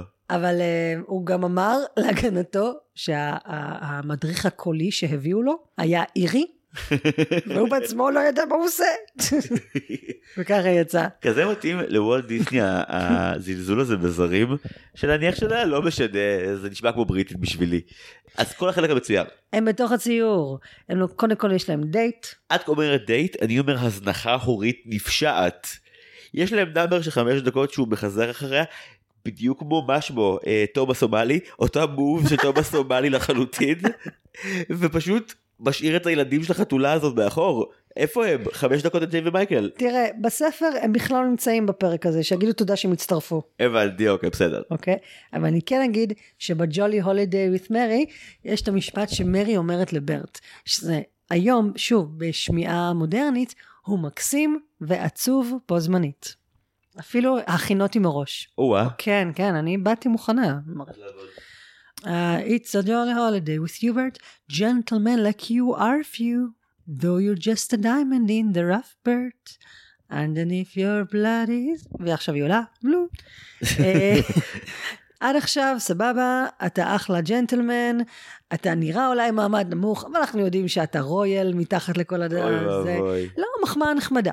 אוקיי. ואז היא מסבירה למה הוא כזה גבר טוב. אוקיי. אוקיי? Uh, you never think of pressing your advantage. A lady needn't fear when you are near, your sweet gentility is crystal clear. במילים אחרות, אתה לא פאקבוי, אוקיי? אתה בן אדם נחמד שאפשר להעביר איתו ערב מבלי שהוא יתחיל איתך, למרות, ו- ולגרום לך להרגיש לא נעים. היא אוהבת את ברט כי היא לא מפחדת שהוא יאנוס אותה. כמה נדיר זה בימינו. אלוהים ישמור. היי לא. You never think of pressing your advantage. אוי לא. אוקיי? והמשפט, a lady needn't fear when you are near. זה לא שאני מפחדת שמישהו רע יעשה לי משהו, אני יכולה להיות בנוח איתך, כי אני יודעת שאתה לא תהיה מי שתעשה לי משהו לא נעים. אני סומכת עליך, אני מרגישה לידך בטוחה, כמה נדיר זה. אני כבר לא רוצה לשמוע את ה backstory של מרי פופינס. דווקא, דווקא זה, אני אוהבת את זה. זה הזכיר לי שני דברים, שני סיפורים. אחד ברדיט, מישהו סיפר על זה שהוא יצא פעם עם מישהי, אה, והם באו לדירה שלו, והם ראו סרט, והיה נורא נחמד, אבל היא לא הרגישה בנוח לישון איתו באותה מיטה. אז הוא אמר, סבבה, קחי את המיטה, אני אשן בסלון. יום, יום למחרת היא בכתה, והיא אמרה לו שהיא אף פעם לא הרגישה כזאת אה, נחמדות אה, מצד הפרטנר. אוי. כן, שהוא לא לחץ עליה או גרם לה להרגיש חרא עם זה, ושהוא נתן לה להגיע לזה כשהיא מוכנה. זה אחד. שתיים, אה, זה בחור מאוד מקסים שאני פגשתי אה, בטיולים שלי בקמבודיה. אה, בחור, שני מטר, רסטות, פירסינג, קעקועים כאלה מקסיקנים, פחד אלוהים של בן אדם. גרג, אם אתה שומע, אני מתגעגעת אליך.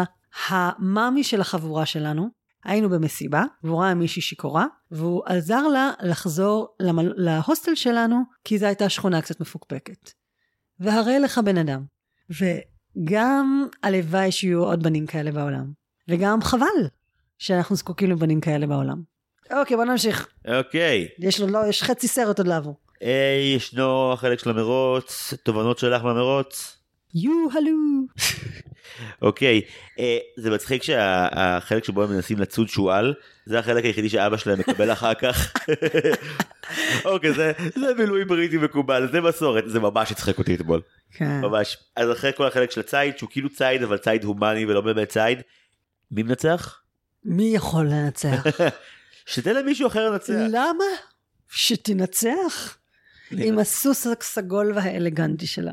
טוב, כן, נגמר המרוץ, מגיעים ל supercalifragilisticexpialidocious, fun fact. Yes. זה היה הרעיון של בעלה של ג'ולי אנדרוס שבשלב מסוים בשיר היא גם תאמר את המילה הפוך. וואי, מגניב. ראיתי ראיון איתה כשהיא מבוגרת והיא מספרת את זה ואז היא פשוט עושה את זה בעצמה עוד פעם. היא עדיין זוכרת איך אומרים את זה הפוך. היא מרשים ביותר. את יודעת? לא, אין לי מושג. ניסיתי, גם. ויתרתי. גם. אוקיי, יורד הגשם, הם יוצאים מהסיור, הם חוזרים הביתה שמחים, מאושרים. ברט הולך להיות עכשיו מוכר ערמונים, כי זה שנגמר היום, זה לא אומר שנגמר ההאסל. כן, אני רק רוצה להגיד עוד משהו אחד לסופר קליפרג'ליק אקספיאלידושס. חשבת פעם על זה שיו יה של כוורת זה בערך אותו שיר? נכון? רגע. לא, רגע, אני לא צוחקת, תסביר. לא, האמת שאו של גזוז זה אפילו טיפה יותר. Oh my god, או של גזוז זה בדיוק אותו דבר. זה שהם רצו להכין שיר נורא יפה ולהגיד משהו משמעותי, משהו עם אה, כלים או מילים, אבל כל מה שיוצא להם בסוף זה או. ביו יה זה יותר מזכיר את, ה, את הבתים של supercalifragilistic, כי כאילו כל בית זה פשוט אה, סיפור על אה, דוד שלי, אח שלי, סבתא שלי, והדבר המוזר שקרה להם שבסופו של דבר אה, יוביל לשירת הפזמון. אז כמו שאמרת, יורד הגשם מבאס את הכל, ואז הם ממש לא רוצים לישון בכלל. נכון. אז היא עושה עליהם הפתעה, מניפולציה, אה, אבל צריך לומר מניפולציה בטעם מאוד טוב. זה פשוט צורה ותוכן. כילד לא הבנתי שזה נורא מצחיק שהיא בעצם שרה להם את שיר ההרס הארסי ביותר בעולם, עם המילים הישארו ערים, שום דבר לא מצדיק הירדמות, הכל חשוב, תישארו ערים כל הזמן. אתה מבין איזה חכם זה? אני מסכימה איתך, אני אגיד את הדעה שלי, ואם משהו יקרה בזמן שאני אומרת את הדעה שלי בצורה נורא רכה ונעימה, זה כבר מעבר לשליטתי. אם מישהו היה שר את זה כאילו אוקטבה אחת כזה למטה עם קול כזה יותר אה, מפחיד. זה שיר מבהיל ממש יש סיבה שבסקרי מרי שוב הטריילר המוצלח ביותר בהיסטוריה. stay awake הוא הפסקול. ג'וליה אנדרוס יכולה להקריא לי ספר טלפונים, אני ארדם עם זה בלי בעיה. ואז בבוקר המחרת היא משום מה לרגע אמורה להיות האומנת שלהם שאשכרה עושה קניות וסידורים. להשיג אה, אה, מישהו שיכוון את הפסנתר. כי בנקס עצבני, ועושה, "אה, שמישהו יתקן את הפסנתר הזה. אתה לא מנגן ג'ורג', זה לא משנה. זה כמו שאתה תמיד מגיע לבית של מישהו ויש כזה מלא מדפים של ספרים ואת כזה. לא קראת אף אחד מהם נכון? אתה לא קראת את האיליאדה? לא קראת את זה בחיים שלך. שקרים. הם הולכים לבית של הבן אדם הכי מבסוט בהיסטוריה. כן הדוד אלברט. אני חייב לומר שזה קטע שיותר אה, הסב לי עונג כמבוגר. כאילו כילד הוא היה קצת מוזר מדי אני חושב בשבילי. חצי מהבדיחות שמצחיקות אותם זה משחקי מילים שלא עוברים בתרגום. אז כאילו צוחקים אבל את לא בטוחה ממה. כי בתרגום כל הזמן כתוב בסוגריים גם נקודותיים ואת משחק המילים. יש רגע ממש עצוב שדוד אלברט מכבה את ברט לא זכרתי את זה. כשברט מנסה לרומם את רוחו של דוד אלברט בחזרה הוא מספר לו בדיחה נורא ארוכה שאני לא זוכר. ואז הוא אומר, there's nothing like a good joke. No, and that was definitely not. אוי זה נורא. אבל זה מצחיק. כן אבל שניהם עצובים. אה, כי מרי פ- ראינו מרי פופינס עשתה סיגל אבל- גרמה לשניהם לבכות. קודם כל, צחוק זה מדבק, בכי זה מדבק. ומה אמרנו כשראינו, מה אמרתי לך כשראינו את זה ביחד? שזה מזכיר לי אותך ואת דן.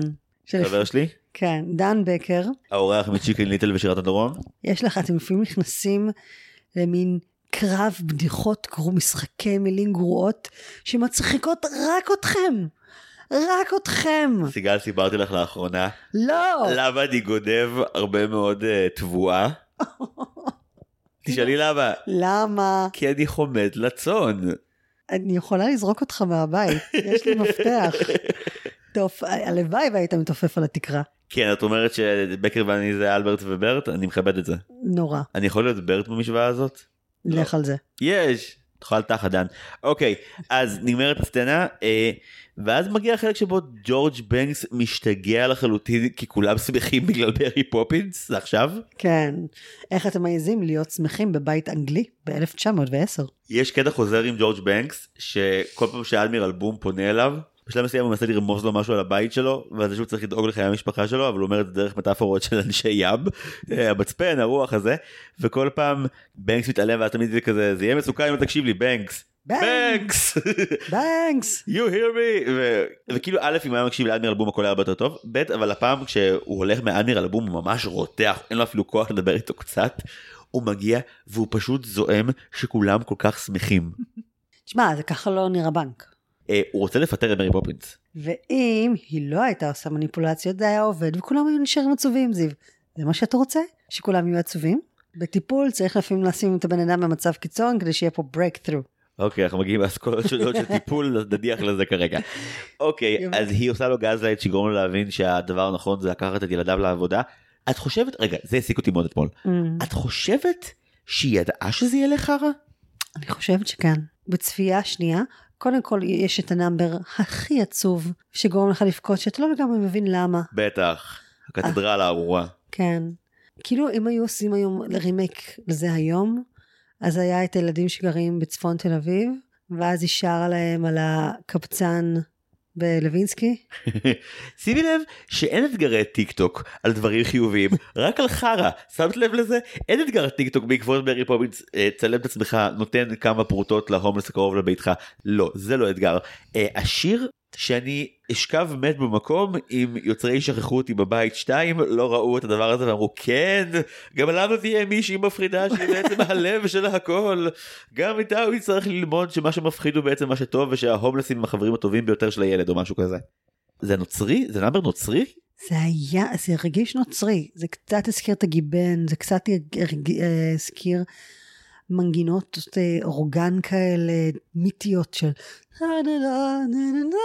כאילו, ממש. זה לוקח אותך לאן שהוא רחוק. אני כאילו לא ידעתי אם היה לי צורך פתאום לאכול body of Christ כי רציתי להתנצר או הייתי רעב זה היה אחד מהשניים לדעתי. ה-body of Christ. ה-body of Christ כן עם חומוס טוב אחרי הקלטה. למה, למה אני חושבת שהיא תכננה את זה? אבא שלכם, כפרה עליו, חושב רק על כסף. וזה סבבה שהוא חושב רק על כסף, אבל תיזהרו ש- שגם אתם לא תיפלו במלכודת הדבש הזאתי, אז בואו נשאיר לכם שיר ממש יפה על משהו מאוד קטן ושולי ואנושי. אוי, זה ממש אפל סיגל, היא ממש שתלה להם בראש את האובססיה לקחת את כספם ולתת אותו לאנשים שאין להם. שוב, הערך של האדם, הערך של כסף זה לא הכל, חשוב לראות את האנשים בצד הדרך. כן מאוד יפה הרי מה שקורה זה שהם מגיעים לבנק מייקל מההתחלה אומר לאבא שלו מה הייעוד של שתי הפרוטות שיש לו בחיסכון שלו. שאגב אה, החיסכון שלו שיעשה מה שהוא רוצה עם הכסף. בזה אני לגמרי מייקל. אבא מההתחלה לא מקשיב והבן אומר לו מה הוא הולך לעשות עם הכסף כמו שהשוטר אומר להם בהתחלה תיקחו עפיפות הכל יהיה טוב לא מקשיבים אנשים בסרט הזה כי הם לא רגילים שמדברים איתם דוגרי ולא ברמזים או מניפולציות. בגלל זה צריך מניפולציות. אני רק רציתי להגיד שכשמגיעים לבנק המאמצים של ג'ורג' בנקס לגרום להם לשים את כספם אצל הבנק הם ממש נגעו לי ללב. גם כילד וגם כמבוגר ממש ריחמתי עליו. קודם כל הוא נורא רוצה לצאת בסדר מול כל הקולגות שלו וגם הוא רוצה שהילדים שלו יראו את מה שהוא רואה עכשיו נכון שהוא כבר הוטבע לאיזשהו חינוך מאוד מסוים אבל כשהוא הרי הם מנסים לתאר לילדים במה הכסף שלהם יושקע והם רוצים בכל מיני דברים כאלה תעשיות וטכנולוגיה וזה לא, זה לא מעניין אף אחד ואז הוא עוצר וממש שר לאט את המילים שדה אה, פורח וריחני של תה וחשבתי שכאילו עם כמה שג'ורג' בנקס הוא גאוותן אנגלי פה הוא מתכוון לזה פה זה באמת משהו שהוא יפה בעיניו שהוא מאמין שהכסף שלו הולך לדברים שגם באמת טובים שהמטרה שלו היא באמת נעימה. מה שמטורף בזה זה ששנייה אחרי ה number כשמייקל אה, לא מוכן שדיק ואן דייק שעושה גם את הדמות של הזקן של הבנק ייקח לו את הכסף הם מוכיחים שהם בדיוק ההפך ממה שהם אמרו שהם.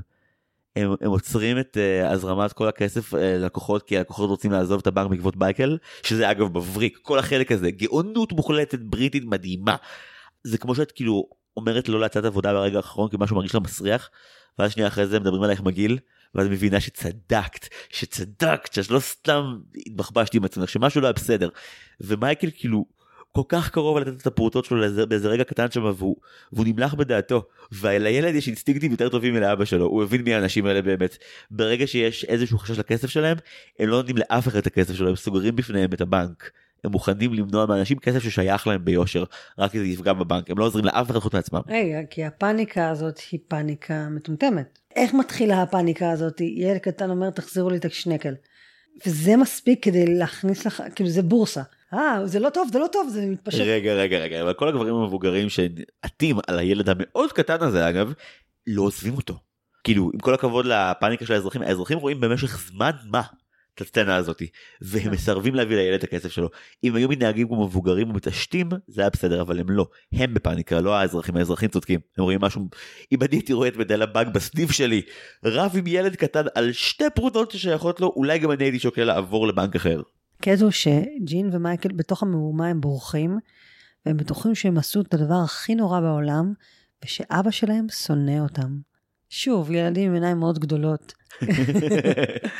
ואז יש לנו נאמבר מאוד יפה עם ברט, ששוב, כפרה עליו מגיע במצב הנכון, איזה מזל שיש מעמד נמוך שדואג לילדים המבולבלים של העולם. שוב, אה, האבא הוא לא נבל, הוא דמות עם מורכבות רגשית, עם קושי, עם כל מיני דברים. אומרים לו, אתם יודעים שגם לאבא שלכם יש רגשות, נכון?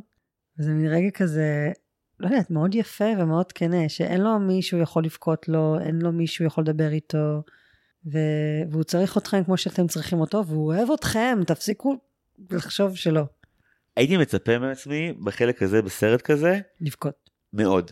וגם ראיתי את הפרצוף שלך מנוולת, ממש בדקת אותי, ולא קרה. עכשיו להבדיל אלף הבדלות, לפני איזה שש שנים הלכנו ביחד ל- yes Planet איילון וראינו ביחד עם אבא שלי את, אה, Saving Mr. Banks. יש רגע אחד בסרט הזה שאת הבנת עשר שניות לפניי שאני עומד לבכות בו בטירוף. לאלו שלא צפו בלהציל את מיסטר בנקס, א', ממש אין צורך, וב', יש קטע שבו אה, פי אל טראוורס הצעירה רואה את אימא שלה שהיה לה מחלת נפש, אה, מתחילה ללכת לכיוון אגם, אה, מה שנראה כמו אה, טביעה שמחכה לקרות. הילדה שצועקת ובוכה אל אמה שהולכת אל מותה, זה פשוט היה, לא יכולתי לשאת את העצב הזה, הכפתור נלחץ כראוי. ובמרי פופינס אני חושב שבאותה סיבה שאני לא יכול להיות עצוב באמת עבור האבא בפיטר פן כשבסוף הוא אומר שזה מזכיר לו מישהו שהוא הכיר פעם כשהוא היה צעיר, זה כי הם ארכיטיפ, הם לא, הם לא זוכים להיות, אגב, האמא עוד ארבע פעמים יותר מזה לא זוכה להיות, אבל אני לא אוהב שבסרטי ילדים המבוגרים הם, אה, הם פונקציה של חוסר תפקוד כזה או אחר. אה, או לחילופין אובר תפקוד שלא רואה את הילד. ממ, בגלל זה אני אגב אחת הסיבות שאני הכי אוהב בעולם את גופי הסרט כי או את לילו וסטיץ'. ממ. שני סרטים שבהם נכנסים לעובי הקורה של דמויות בתוך משפחה שהן באמת אמיתיות ואת יודעת אמיתיות אה, בסרט אחד זה כלבים מדברים ובשני יש חייזר אבל אני אוהב את דיסני שם במקומות שזה רף קצת שזה כן מרגיש לי כמו כמו הבית שלי. ג'ורג' בנקס יכול להזכיר אה, אלף פעם את אה, אבא שלי וגם את אבא שלך בהמון דברים ועדיין כשהוא ניצב אה, מול מערכת הבנק שעומדת לפטר אותו אנחנו תכף נחזור לנאמבר של של טיים אבל שנייה. כשהוא ניצב מול מערכת הבנק הסרט גם מבין באיזשהו מקום שהדרך היחידה שבה האיש הזה הולך לרגש ברגע הזה יהיה דרך הצחוק ולא דרך העצב. ברור שההומור והרגש באים ביחד והם לא נפרדים זה מזה. אבל בסרט מול את מיסטר בנקס כדי להגיע לשיא רגשי הדמות חייבת לעשות משהו מאוד מאוד מאוד טרגי כדי שילחץ לך על כפתור רע. במרי פופינס כדי להשיג לחיצה על הכפתור שישיג שיא רגשי ג'ורג' בנקס מאמץ את מה שמרי פופינס עושה וצוחק וזה אשכרה מרגש מהמקום ה- המצחיק והשטותניקי של זה. לא הגעתי לכדי דמעות אבל כן הייתי הכי מאוהב שהייתי בדמות שלו עד כה. היו לך רגעים חדשים בצפיות האלה דברים שראית פתאום פעם ראשונה או אחרת אני חושבת שקצת לפני הרגע שאתה מספר, אם אנחנו נלך אחורה, זה השיחה שיש לו עם ברט, השיחה שגורמת לו קצת להתרק, להתרכך נגד מרי פופינס, הסיבה שהוא גם מצליח לצחוק ומשהו שם נפתח. אוקיי, אז רגע, סיכום זריז. ברט מחזיר אותם הביתה, לשנייה עובדים עליך שברט הוא מפחיד. הוא ממש מפחיד ושנייה לפני זה יש כלב שהוא ממש לא שם באמת יחד ממש איתם לא. והאפקט הזה לא התיישן טוב אבל אחרי זה הם רצים ברחוב מטאפורות מגיעים לברט הם חושבים שהוא אה, אה, בחור שחור ומפחיד הוא לא הוא עדיין לבן הכל בסדר ילדים. והוא מגלה להם את העולם המופלא של העבודה החדשה שלו אה, עבודה שאני מקווה שאף צופה בסרט לא לקח כי הוא רצה לעשות אה, להיות נקי ערובות ואז יש פשוט עשר דקות של הדברים הכי מסוכנים שראית בחיים שלך מבוצעים לייב על ידי שחקנים. רגע, ואז אז הוא מגיע הביתה, אומר, הנה, אישה, הנה, אמא, הנה הילדים שלך. והאמא אומרת, אוקיי, ביי. והוא אומר, "ת- תשמור אתה עליהם. זה כזה, מה? אני לא... טוב. הוא לא- לא היה תכנון להיות בייביסיטר באותו יום. אה, אז הם עוזרים לו, נשאבים למעלה, ואז יש לנו את ה number המדהים באמת של... Step in Time. Step in Time, שראיתי ביוטיוב, שאנשים מסבירים איך רוקדים את זה, נגמר לך האוויר אחרי, אחרי דקה. הכל שם נורא יפה, ואיך שזה עשוי, והאנרגיה והשמחת חיים. אה, אני כן אגיד, אפרופו Spoonful of Sugar, העבודה שלך מכוונת, אתה מנקה על הגגות, אתה מלא בפיח. אבל איזה נוף, פצצה איזה נוף. ממש. הרקדנים ששיחקו ב Step in Time, אחר כך ממשיכים להרבה שנים אחר כך, במכושפת, וואלה. לנאם, הביאו אותם במיוחד ל number ריקוד. יואו יש לנו פרק עוד כמה שבועות על מכושפת. יש למה לחכות. יש אותם שחקנים שמבוגרים אותם רקדנים ב number הזה, מדהים הביאו אותם עוד פעם כמחווה. זה ממש יפה. זה ממש יפה. וכמובן, הרגע הזה שמרי פופינס מוציאה את הפודרה ומ- ומשחירה את האף שלה עוד יותר בקטע של, טוב, אם אנחנו פה אז בואו נעשה את זה כמו שצריך. ממש מצחיק. הקטע שבו היא מסתובבת ומסתחררת באמת מבעית אימה טוטאלית אבל אה, אחלה אפקט. תראה, מרי פופינס נורא בקלות יכולה ליפול אתה אומר מה, מה שמתי לב אליו בצפייה שנייה? יש פה עניין מה וכזה מלמעלה מלמטה, ומרי פופינס, עם, יש לה גינונים, יש לה class, יש לה עניינים של גברת, אבל זה לא מרתיע אותה לשבת עם מישהו עם, הזה, עם החבר'ה לבירה. היא עדיין, היא, היא עדיין מוחזקת, היא עדיין... אצילית. אצילית, והיא מנומסת, אבל לא על חשבון מישהו אחר. נכון. שזה משהו שהרבה אנשים צריכים ללמוד. שאתה יכול, יכול להיות בן אדם מכבד וטוב, בלי להקנית ולגרום לאנשים אחרים להרגיש קטנים. יפה אמרת. עוד כמה תובנות על מרי פופינס, רוצה לשמוע? בבקשה, תני לי את זה. עניין של uh, להיות, uh, מה שאנחנו מדברים עליו הרבה, להיות אסרטיבי ולא אגרסיבי. יש משהו בדמות... אה, להיות אסרטיבי ולבצע, להיות אסרטיבי ומניפולטיבי אולי, אולי, אולי. יותר. יש בה משהו, היא דמות ש... הנה, הנה מחזיר אותנו הפמיניזם שדיברתי עליו קודם, היא דמות שלוקחת מקום. היא דמות שלא מתנצלת ו- ולא, ולא מפחדת להשתמש ב... בנוקשות או בנוכחות שלה כדי, כדי להגיד את מה שהיא רוצה ולעשות, ולעשות דברים בדרך שלה. ואני יודעת שזה נשמע מוזר וקטן, אבל להגיד, היי, היי, הנה דמות שלוקחת מקום ולא מתנצלת, זה הרבה.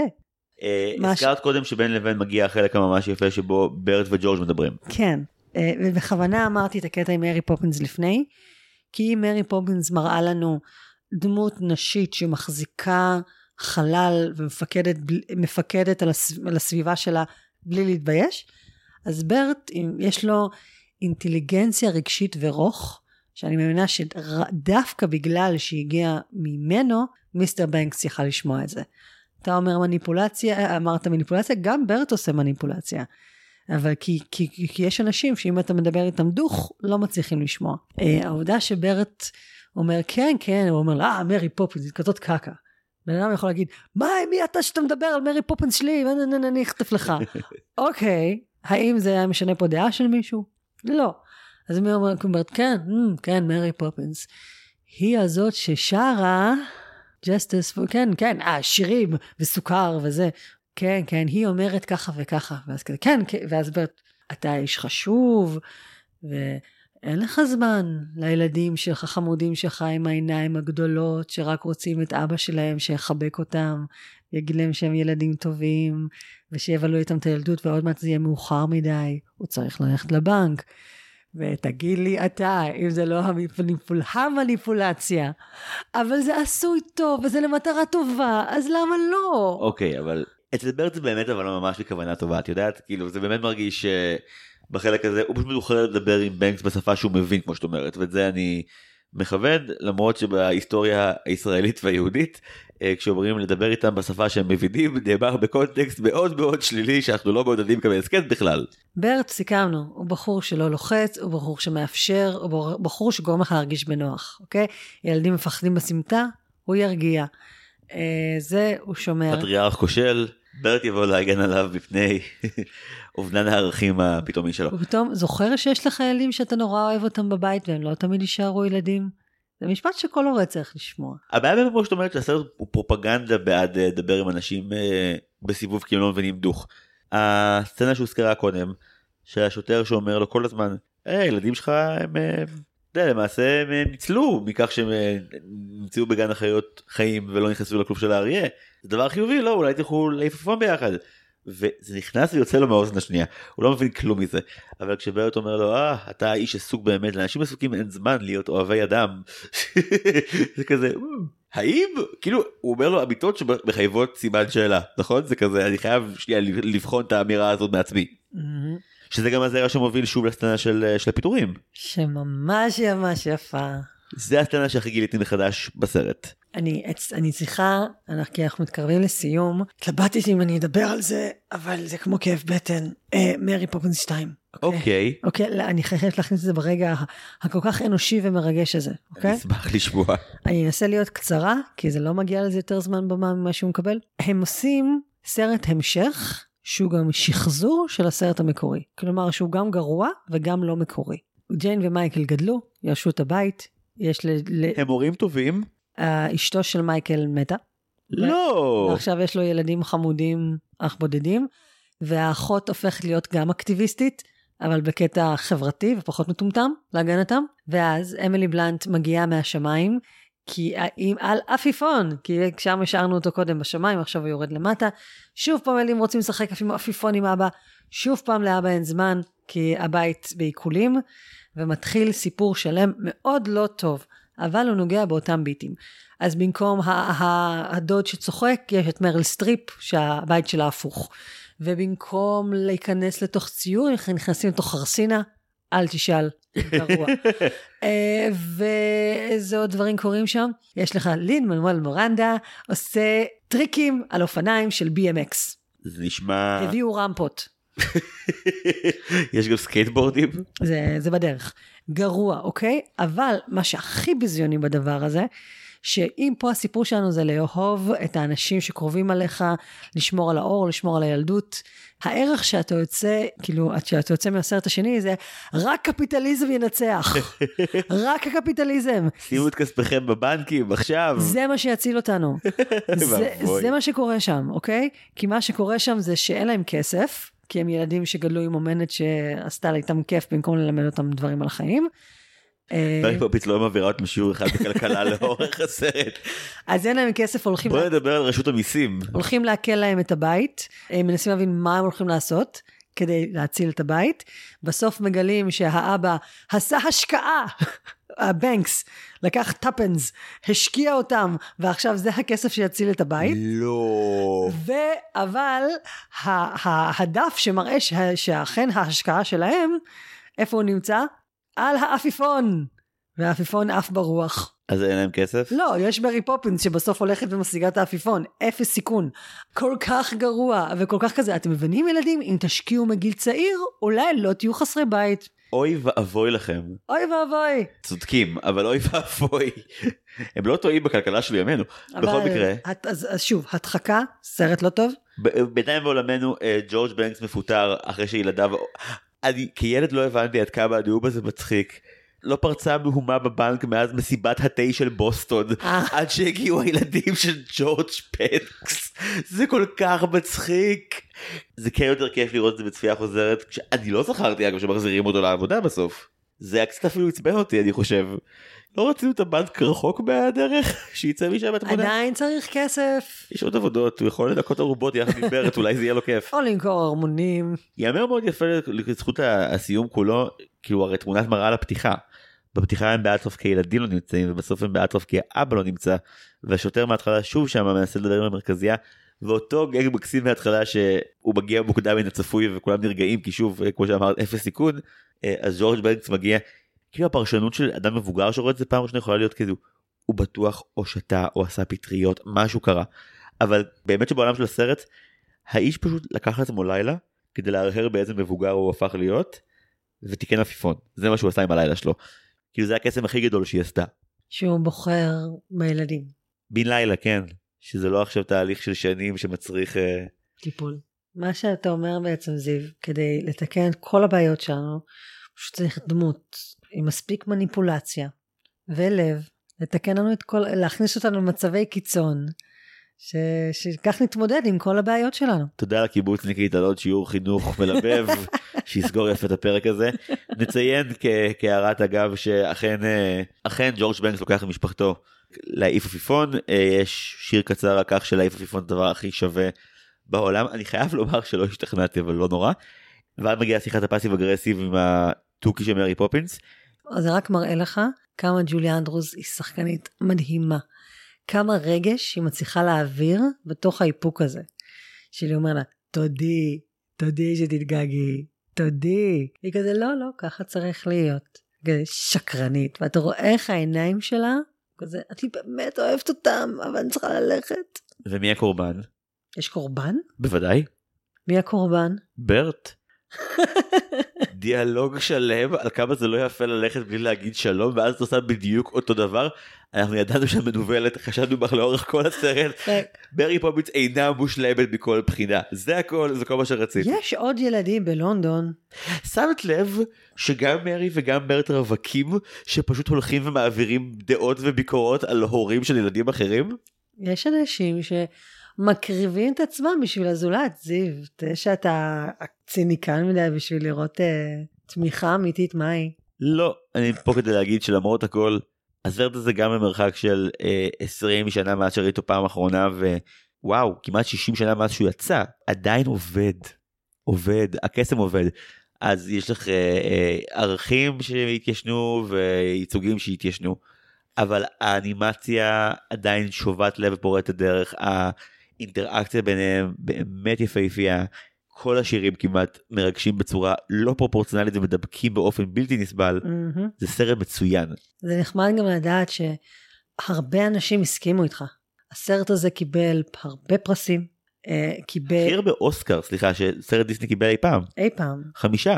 אה, 100% ב Rotten Tomatoes. Yes. יחד עם Toy Story 2 הוא כבוד. הכניס כל כך הרבה כסף לדיסני, ש... שאת הכסף הזה אחר כך דיסני הלך, ועלה... וקנה לו כמה אדמות בפלורידה. Tuppence the birds לא הוא לא עשה את זה הוא השקיע את זה בבנק. הוא השקיע את זה בדיסנילנד.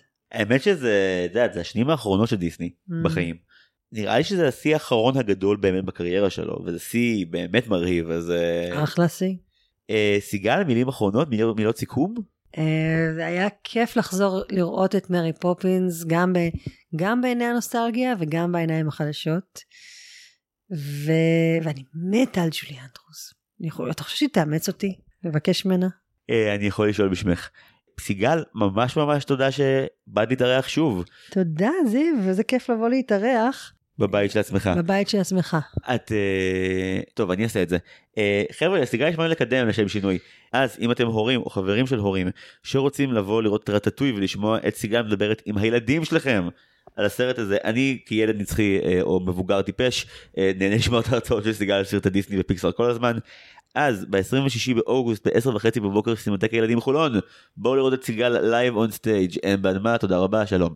חוץ מזה עוד כמה תודות תודה רבה למעצב שלנו טל סולומון ורדי למלחין שלנו וחברנו הטוב נועם טבצ'ניקוב לערן מרגלית על התחקיר האורח לפרק הזה כבוד ועוצמה ולאחראית השיווק שלנו סתיו צימרמן פולק לאלה שעוקבים אחרינו live מוזמנים מאוד מאוד מאוד לצפות בבת הים הקטנה בשפה האנגלית כי עליו יהיה הפרק הבא שלנו או ללכת להקרנה שלו בסינמטק תל אביב אם אני לא טועה ב-28 ביולי חפשו בפייסבוק את מועדון הקלט של דיסני הם חברים שלנו והם עושים הקרנות סינגלונג שדה דיסני בסינמטק תל אביב לכו לראות.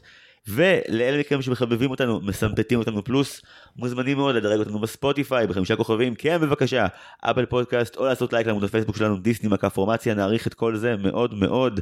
זהו תודה רבה רבה. אני זיו הרמנית שדר סיגל צחורי תודה רבה. תודה רבה. ועד הפעם הבאה היו שלום.